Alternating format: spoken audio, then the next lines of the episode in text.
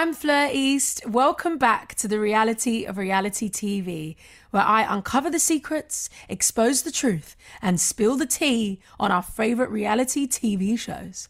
So let's get into it. Hi, it's Amber Gill here, Love Island winner 2019, and I'm talking to Fleur East about my reality of reality TV.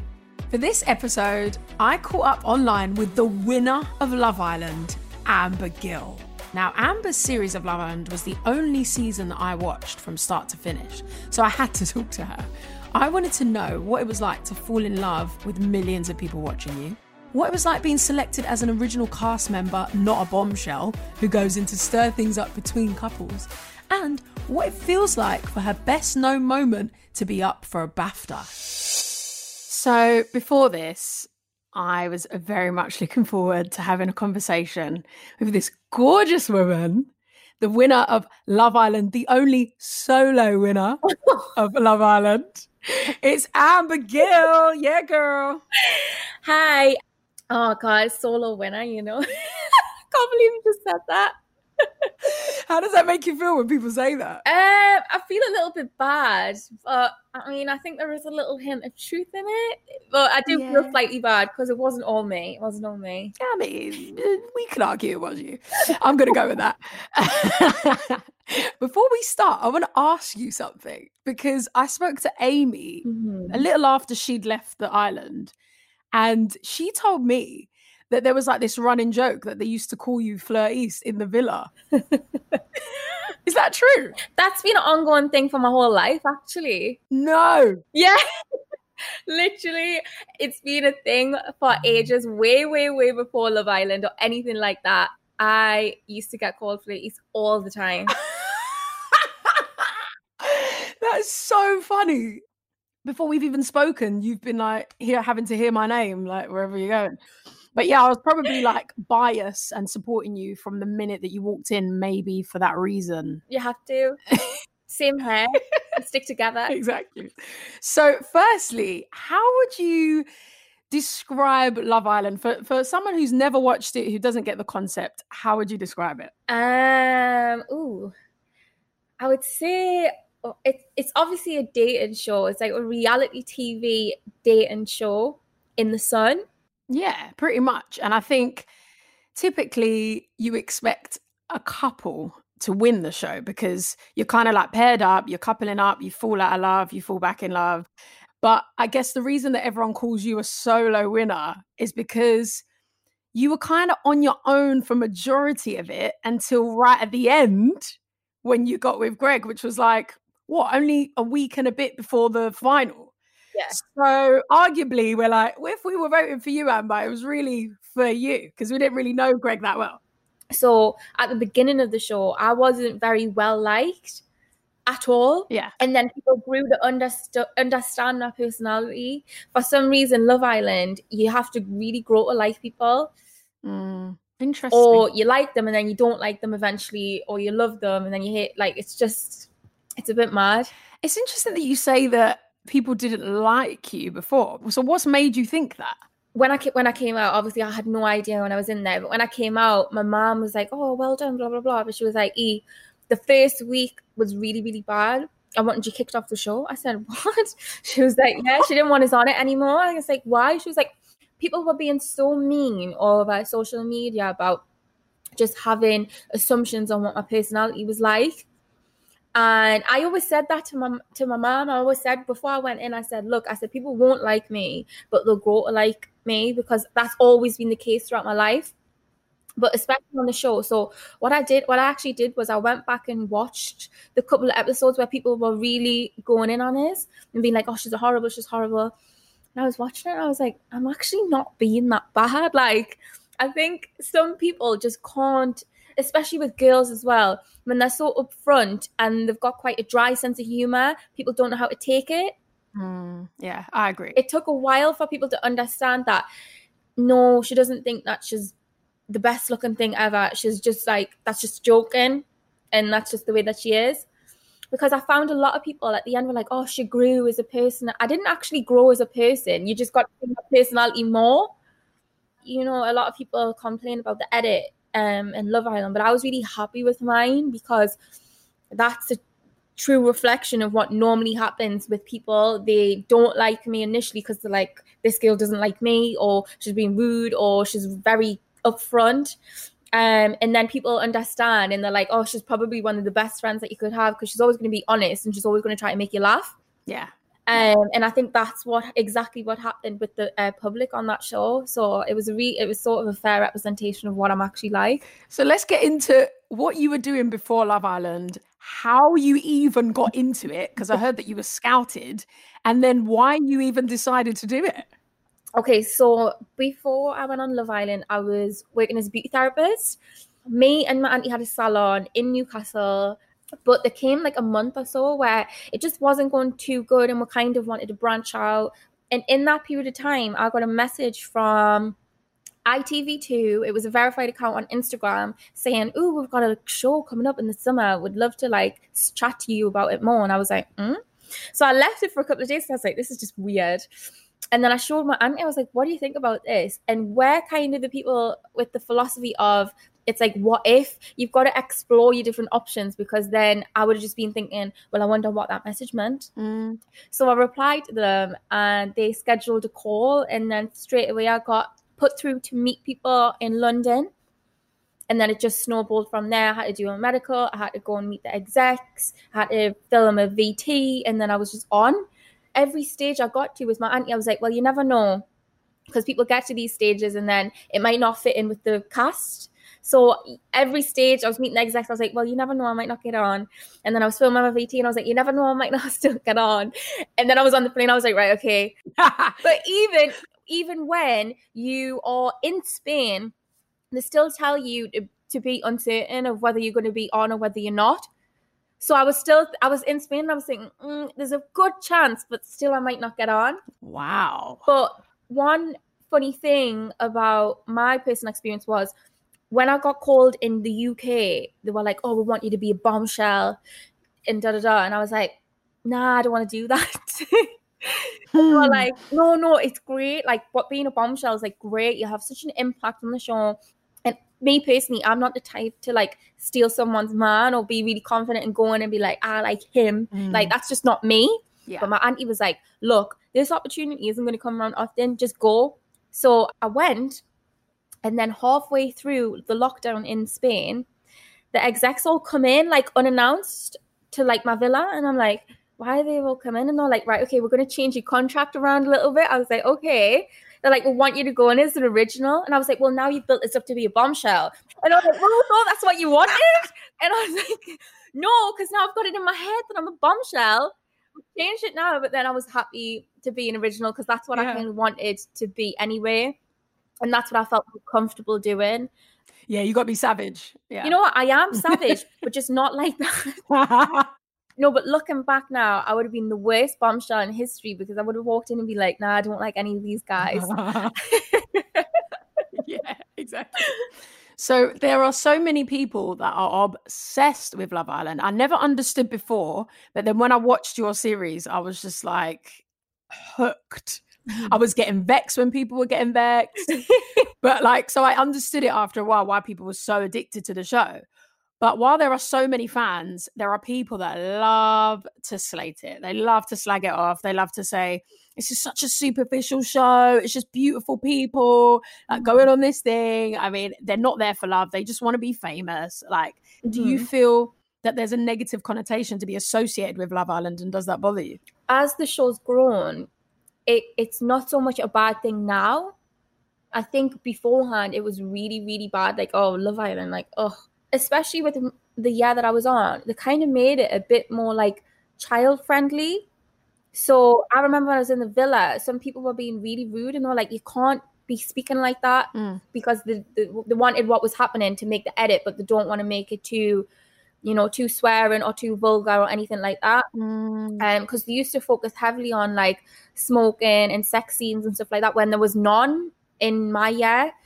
So I do think the the connotations of people saying, "Oh, you're from Love Island," I think they're not as bad now, but there definitely is still the people that have those bad views. And I'm just thinking, just watch the show. Like, Yeah. I never once had sex. I didn't really want to kiss the boys in challenges. Like, you can't just say everybody on Love Island wants to go there for fame because that's not true. Because mm. I can safely say I didn't go in there for fame, but I think that's part of the reason why people, why I got a fair representation of my personality and why people grew to love me because they could just see that I didn't really care that much whether yeah. I was there, yeah. whether I wasn't there. You know, if I got kicked off, then it was my time to go. Yeah.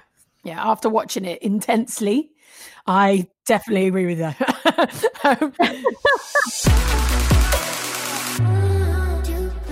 so I asked you to tell me what your favorite thing about reality TV is, and mm, I found it quite fascinating your response. So you said it's great watching people be themselves, see how they mix with other people, date other people, watch friendships and relationships grow.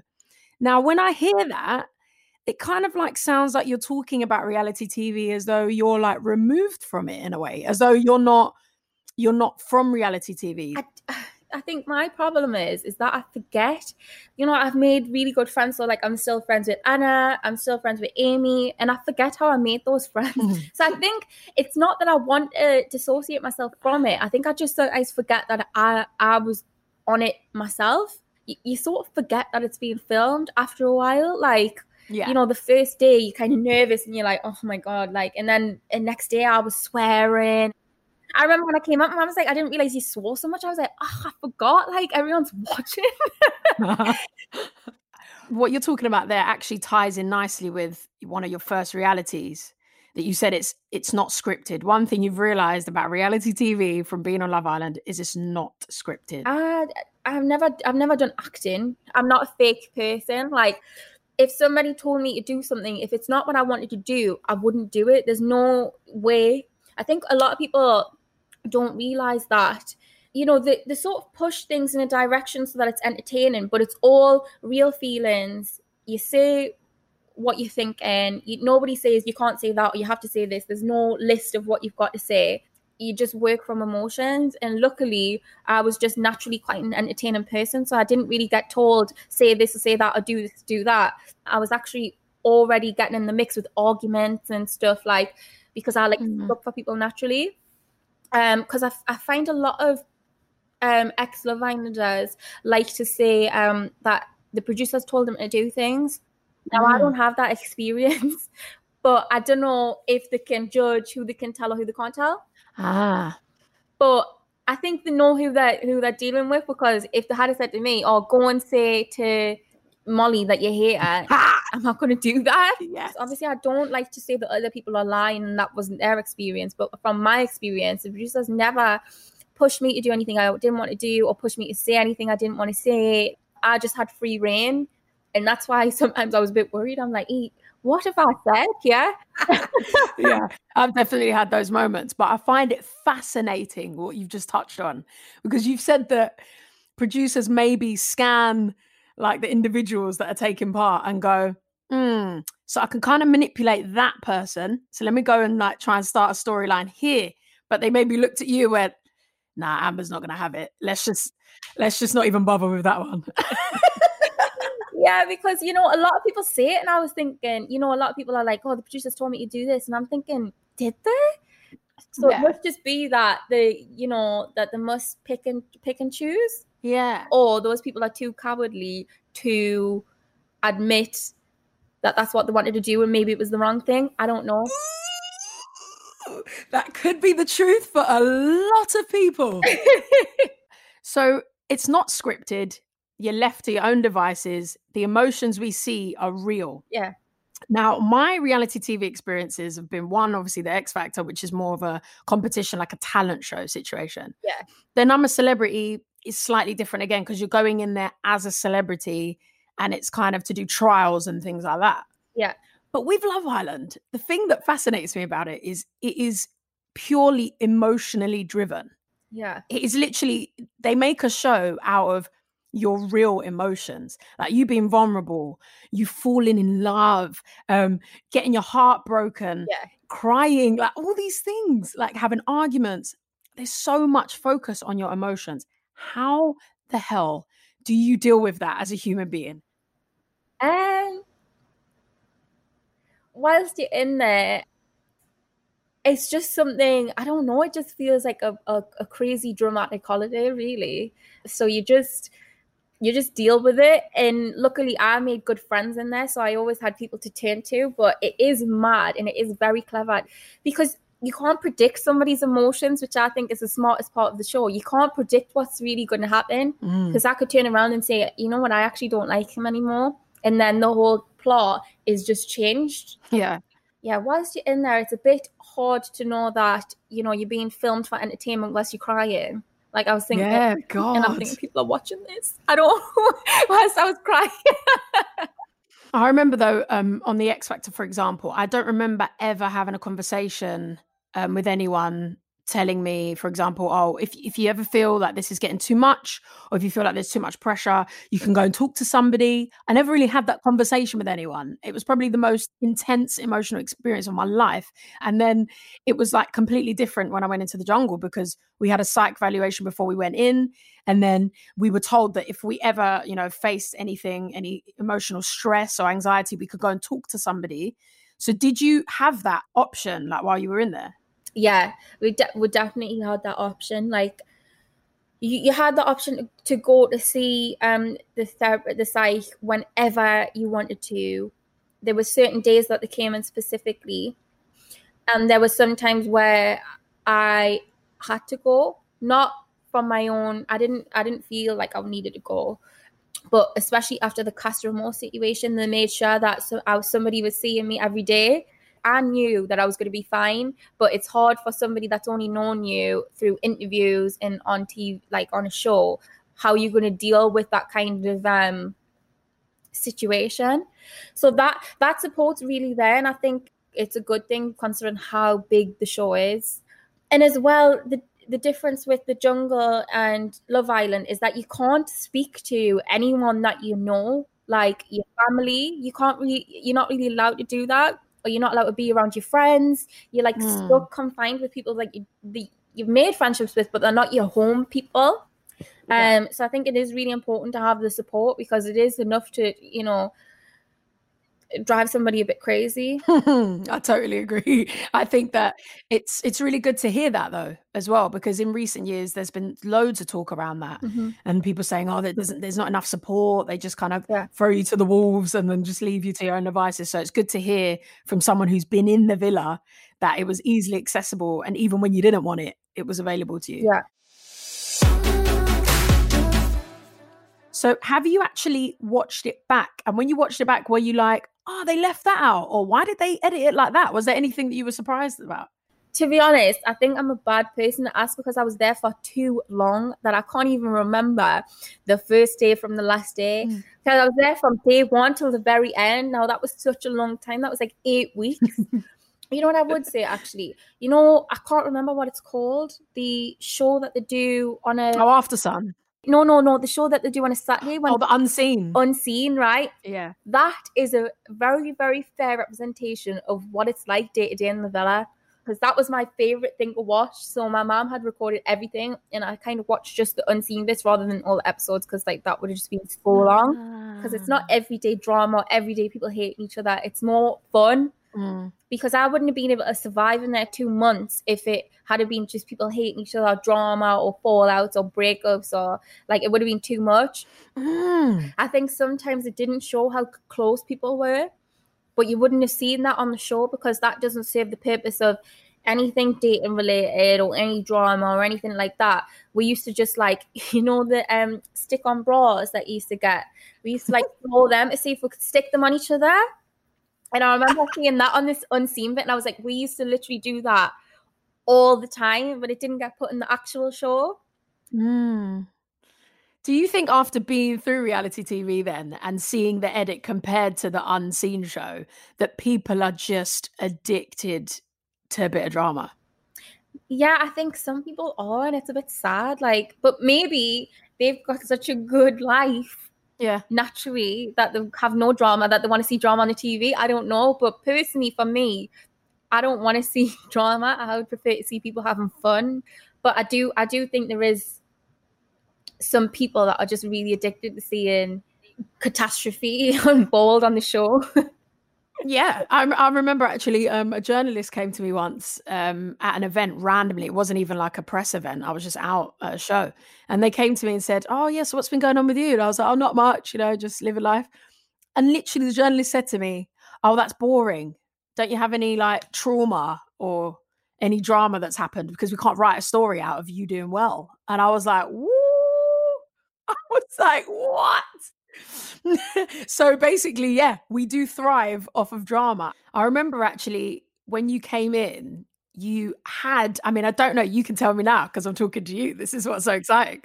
But I kind of watched you and I was like, mm, she seems to have have a wall up. She's got a guard up here. Like she doesn't want to get too vulnerable too quickly. Was that a strategy when you went in there, or is that just how you are naturally? That that's just how I am naturally. So like I think I said earlier, it took me a little bit longer to sort of like people or to like want to kiss anyone or just be like, oh yeah, I like him. We're gonna like share a bed. I was like, oh, the thought of sharing a bed with somebody I didn't know. I was like, oh my god, I hate it. So that's just me naturally. With girls, I'm absolutely fine. So the minute that I walked in, I made friends with all that lineup of girls instantly like hmm. I probably do have a wallet, but I, I kind of like having a wallet. yeah, you protect your heart. you protect yourself a little bit. I think we all need a bit of that to a certain extent. Definitely. I could never imagine falling in love with someone, kissing them, being vulnerable, like all of that being like unfolding before my family, before my nan before the nation, like all those things run through my head. So how? How? What was it like like having your personal moments unfold in front of everybody?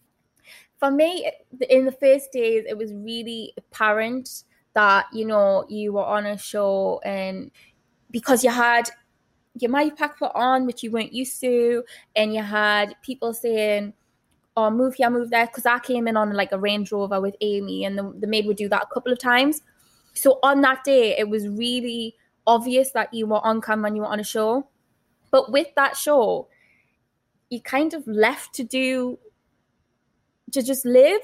So after a couple of days, well, after 24 hours, I would say, you just feel like you're chilling with your friends on holiday because you make friends so quickly. So you just lose the sense that six million people are watching you. Mm. It didn't really run through my mind like what, you know, my family were thinking and stuff like that. But I would say that I didn't really have that many personal moments because I'm very like me as a person anyway, it takes me a long time to be close with somebody. Like I remember being in there and there were six days and they were like, Who do you like? I was like, No one. and we're like, okay. And then I had the kissing challenges, and I was like, oh, I hate this. So obviously, I kissed Michael and, and, things like that, and then I kissed Greg. And I think the most personal moment for me was that Amor moment. Yeah, I don't man. even know what I was thinking at that point. I don't. I don't think I was thinking it was a TV show. Right. So if you're not a Love Island fan, I can hear you shouting, "What is Casa Amor?" Well, I didn't want to go any further into this massive moment without telling you. So, firstly, Love Island is set in a villa where we have islanders that stay there looking for love. Now, somewhere in the middle of the series, they introduce Casa Amor, which is a separate villa.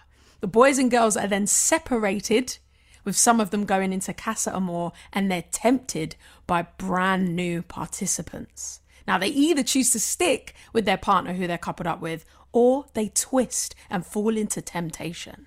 Now, Amber was separated from her partner, Michael, for three days, and little did she know that while she was in Casa Amor, the producers had planted new girls in the original villa to tempt the boys. Right. So you got it? Let's get back into it. So, your defining moment, I mean, we've spoken about it. The Casa Amor. I can't. I need to just I need to take you back to the moment, uh, you know, when I first saw it and how I felt emotionally. Okay, for me. So I'd watched this show. You came in as confident, beautiful woman. I'm like, yes, love it. You had a bit of a guard up. You weren't falling in love easily. You were being selective with who you shared your emotions with. You're being quite, quite safe, you know, quite respectable, I thought. Yeah. So I'm watching it. Finally, this guy Michael gets in there. Yeah. He gets a toe in there and we see you get vulnerable. And I'm like, oh my God, has he has he broken her? Like she's she's actually showing some emotion here. Comes Casa Amor. Amber, you're there sitting pretty, going, now, do you know what? I'm good. I've got Michael. I don't need to. My head's not even turned, mate. My head hasn't even stretched at all. So I'm pretty confident that Michael's going to come back and it's all going to be mm. good. It's fine. He's not going to go with anybody else. He's not even going to be tempted. What we've got is good. The minute he walked in with Joanna, I cannot explain my soul. I was like, no, no. I was hoping that after he actually coupled up with Joanna in the other in Casa Amor, I was hoping that maybe between that time and when he walked in, he changed his mind. like maybe he'd realize. Now you stayed so calm, and now I understand a bit of the background because you said there were people there you didn't know. Um, there were people ra- around you, and I'm quite similar to you in that I don't want to break down in front of people. I would rather kind of go off and deal with that on my own. Yeah. So you held it together but how? like, talk me through what was going through your head, honestly, when you saw him walk through with that girl. I don't know. Earlier in this in the show, I had already said, "You look like the kind of guy that's going to ruin my life." Mm-hmm. I can't remember if that got aired or if that didn't get aired, but I remember saying that to him. So I always had it in the back of my head. I was like, Mm-mm.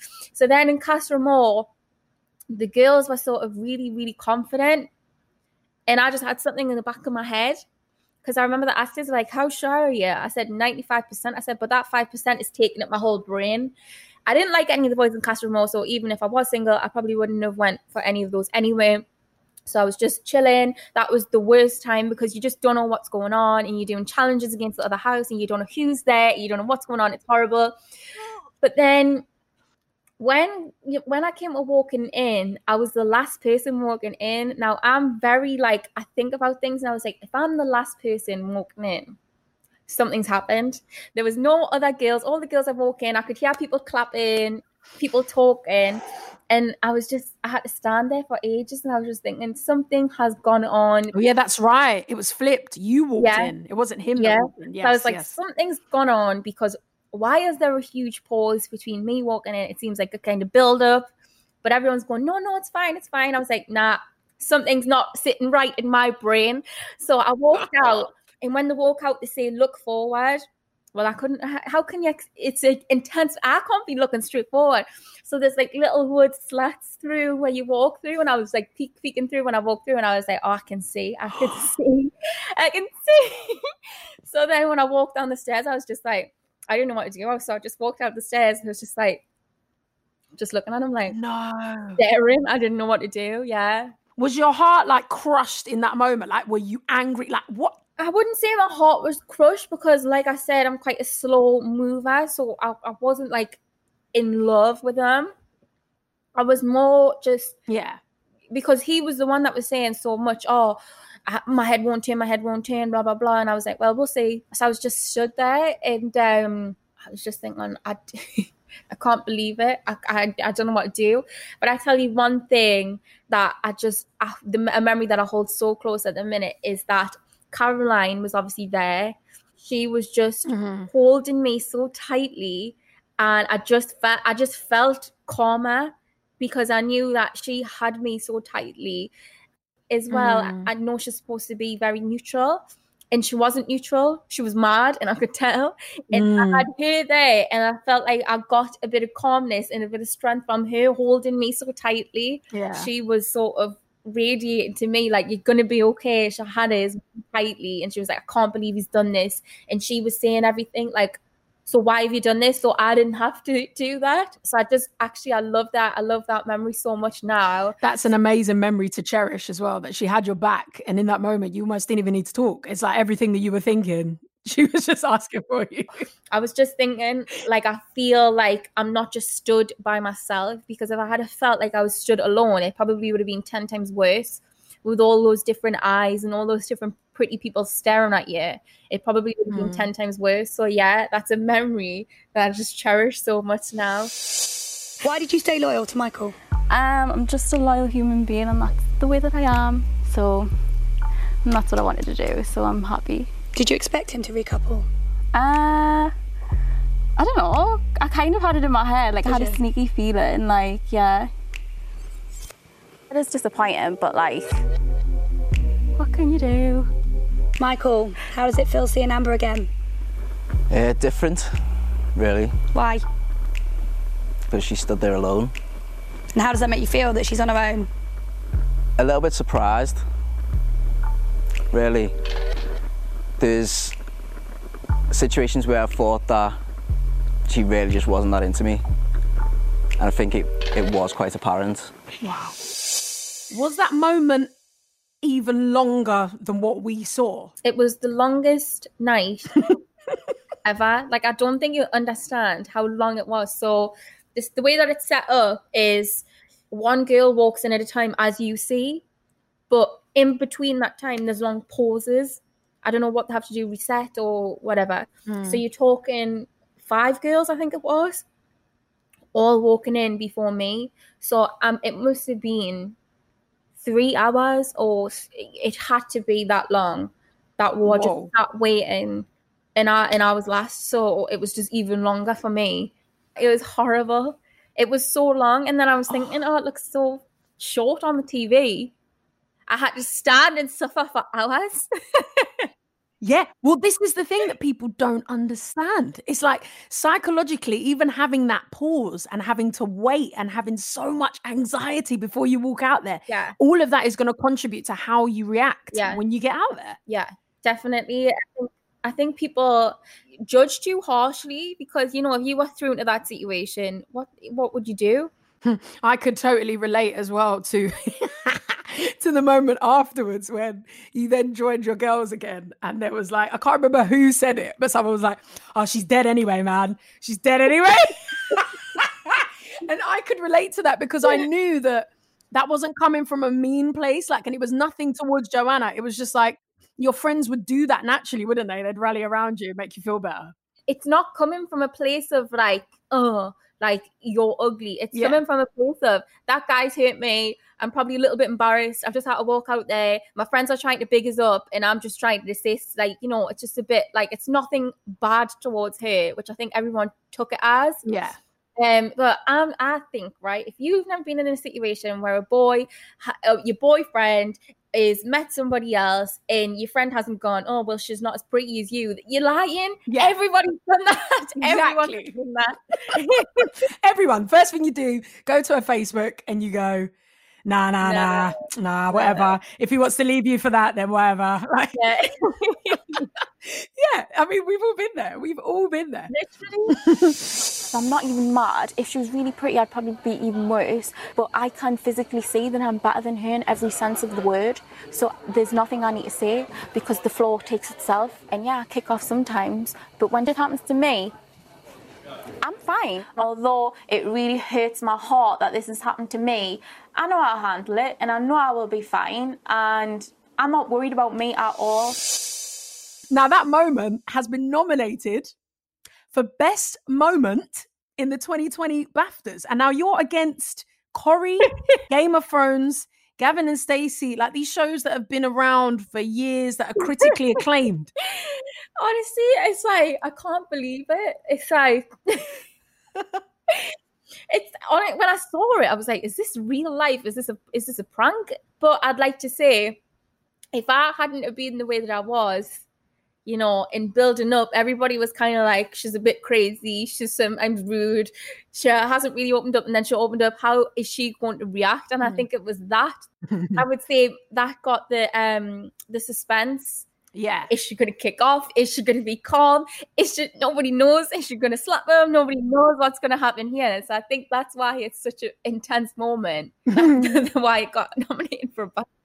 Can you believe it? as a viewer, when I watched it, the intensity, I mean, I was just fuming. So I definitely understand how that is considered as an epic moment in TV. Yeah, it definitely, definitely was. Especially when I watched it back, because with the, obviously when I'm walking back, there's no music.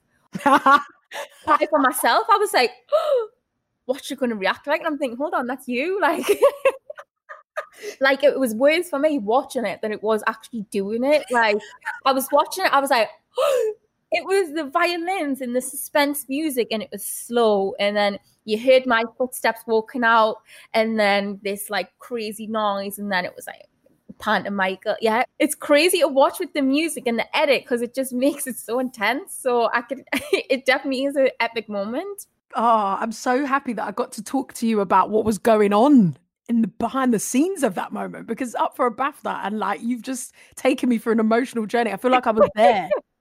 One thing that I did like about that, um, with my Casa Amor situation was that a lot I got I get a lot of messages from girls being like, "Oh, you inspired me to like not stay with my toxic boyfriend," or "You inspired me to be stronger," or so I love that. That's probably the main reason why I don't look back on that journey as negative in any way because I got to show some girls you can be strong and react like this and it's fine on such a huge platform. I had no idea what I was doing at the time because I was just doing what felt right for me. But to come out and see that many people that were like, oh, you made me feel inspired was like crazy. And it made everything that I went through so worth it. I love that. And ultimately, that's what kind of turned it around, I guess, for you. And then you went on to win. And I'll never forget your face. I mean, Maura's face was a whole other thing, but your face, you were literally like, huh? Like, I remember Greg, Greg went to grab you. and he was just like, oh my God. And then you were just like, huh? I think the reason why I was so shocked is because if you look back on previous seasons on Love Island, there's a couple from the start and they have a lovely journey Ah. and they go all the way through in the win. And that's the standard. So it's like Molly and Tommy have got this in the bag. Right. So I had no idea that people actually were rooting for me that hard. I had no concept of it whatsoever. So when the fourth place got called out, I, it was Ovie and India. I was like, okay, well, third place is good. And then Maura got called out, and I was like, right. Second's quite good. I was like, can't believe I made it second. That's pretty amazing. I was quite excited by that. I was like, second. But then obviously you've got to compose yourself. So I was like, it's Molly and Tommy's time. They're about to win. So I was just waiting for their name to be called out. And I think it pans to my face and I'm looking at them like smiling, like she's just about to say your name. And then she says my name. And I'm like, hold on, hold on, hold on. Uh, that can't be right. You're like, hold on, check check the envelope. Someone I don't believe it. adjudicator, what what is going on right now? Honestly, I was so, so shocked. oh, honestly, but you deserved it though. And fast forward to now, I went out into London to protest for Black Lives Matter, and I've seen, I watched your vlog where you went out in the streets and you did so many multiple protests. You joined so many demonstrations. You got you got care packages put together. It was like you were on like you were on this train. Like you were like i'm going out there. I'm using my platform for good. Like what's your reality like now since leaving the show? So obviously, I went to the Black Lives Matter protest because it means a lot to me, and I feel very passionately about it. To be honest, anything to do with people's human rights. Mhm. So I went there because I felt like you know I I stuck to the government guidelines heavily, but I felt like people's human rights were more important than social distancing at that point. I just did. And that's how I Yeah. felt. And that's how a lot of other people felt. I was trying to be safe. So I wore a mask. I was handing out hand sanitizer. I had my gloves on. I was doing everything that I possibly could. But it was just something that had to be done then and there because it needs to be heard. Mhm. But that was a really, really hard time because I lost thousands of Mm. followers. Really Yeah, I got loads of awful messages being like social distancing, you know, all lives matter. yeah During that time, I actually, I wasn't, it wasn't too bad, but I just deleted the Instagram app off my phone for a couple of days because you can say what you want about me. Oh, you're ugly. I hate your hair. I don't really care that much because I like my face and I like my hair, so I don't care. yeah But when it's something like Black Lives Matter, it was really upsetting me because how can you be anti Yeah. anti racism? That just makes you racist. right So that used to get affect me. So I had to Mm. turn it off because I wanted to fight these people and be like, no, it's not about all lives matter. It's about all lives do matter. But when Black lives start to matter more, then all lives can matter. But now the focus is on Black Lives Matter. But then I felt like I was just repeating myself to people that didn't want to hear it. So yeah, deleted the app because I just had to come. I had to live real life and I had to come off it and do my protesting thing and not rise to people that are just ignorant because they want to be Yeah. ignorant. Because I can explain why Black Lives Matter very articulately and well, and you still don't want to understand. So I, just can't win. um, when I was protesting, I had exactly the same reaction. I was I was arguing with people for hours on social media. I, it was draining. It was emotionally draining. And then I remember I saw your vlog, and I was like, Yeah. "This is this is incredible that you know you've chosen to use your platform to spread awareness." And I think for someone someone like you to use your platform in that way is amazing. It also shows how passionate and how in tune you are with current affairs and different causes. Yeah. There seems to be this stigma with people from reality TV shows that you're an airhead, you don't know what you're doing, you just want fame, you've got no passion, you don't stand for anything. As a person, I could never not stand for anything. I couldn't do it. It just wouldn't. It wouldn't sit right in my soul to not stand for anything. Like how could how can you sit and watch people suffer and not do anything? I couldn't. I couldn't. I couldn't. Even animals, everything, everything. I hate. I can't stand it. I can't stand anything like that. So that's just that's the person that I've always been.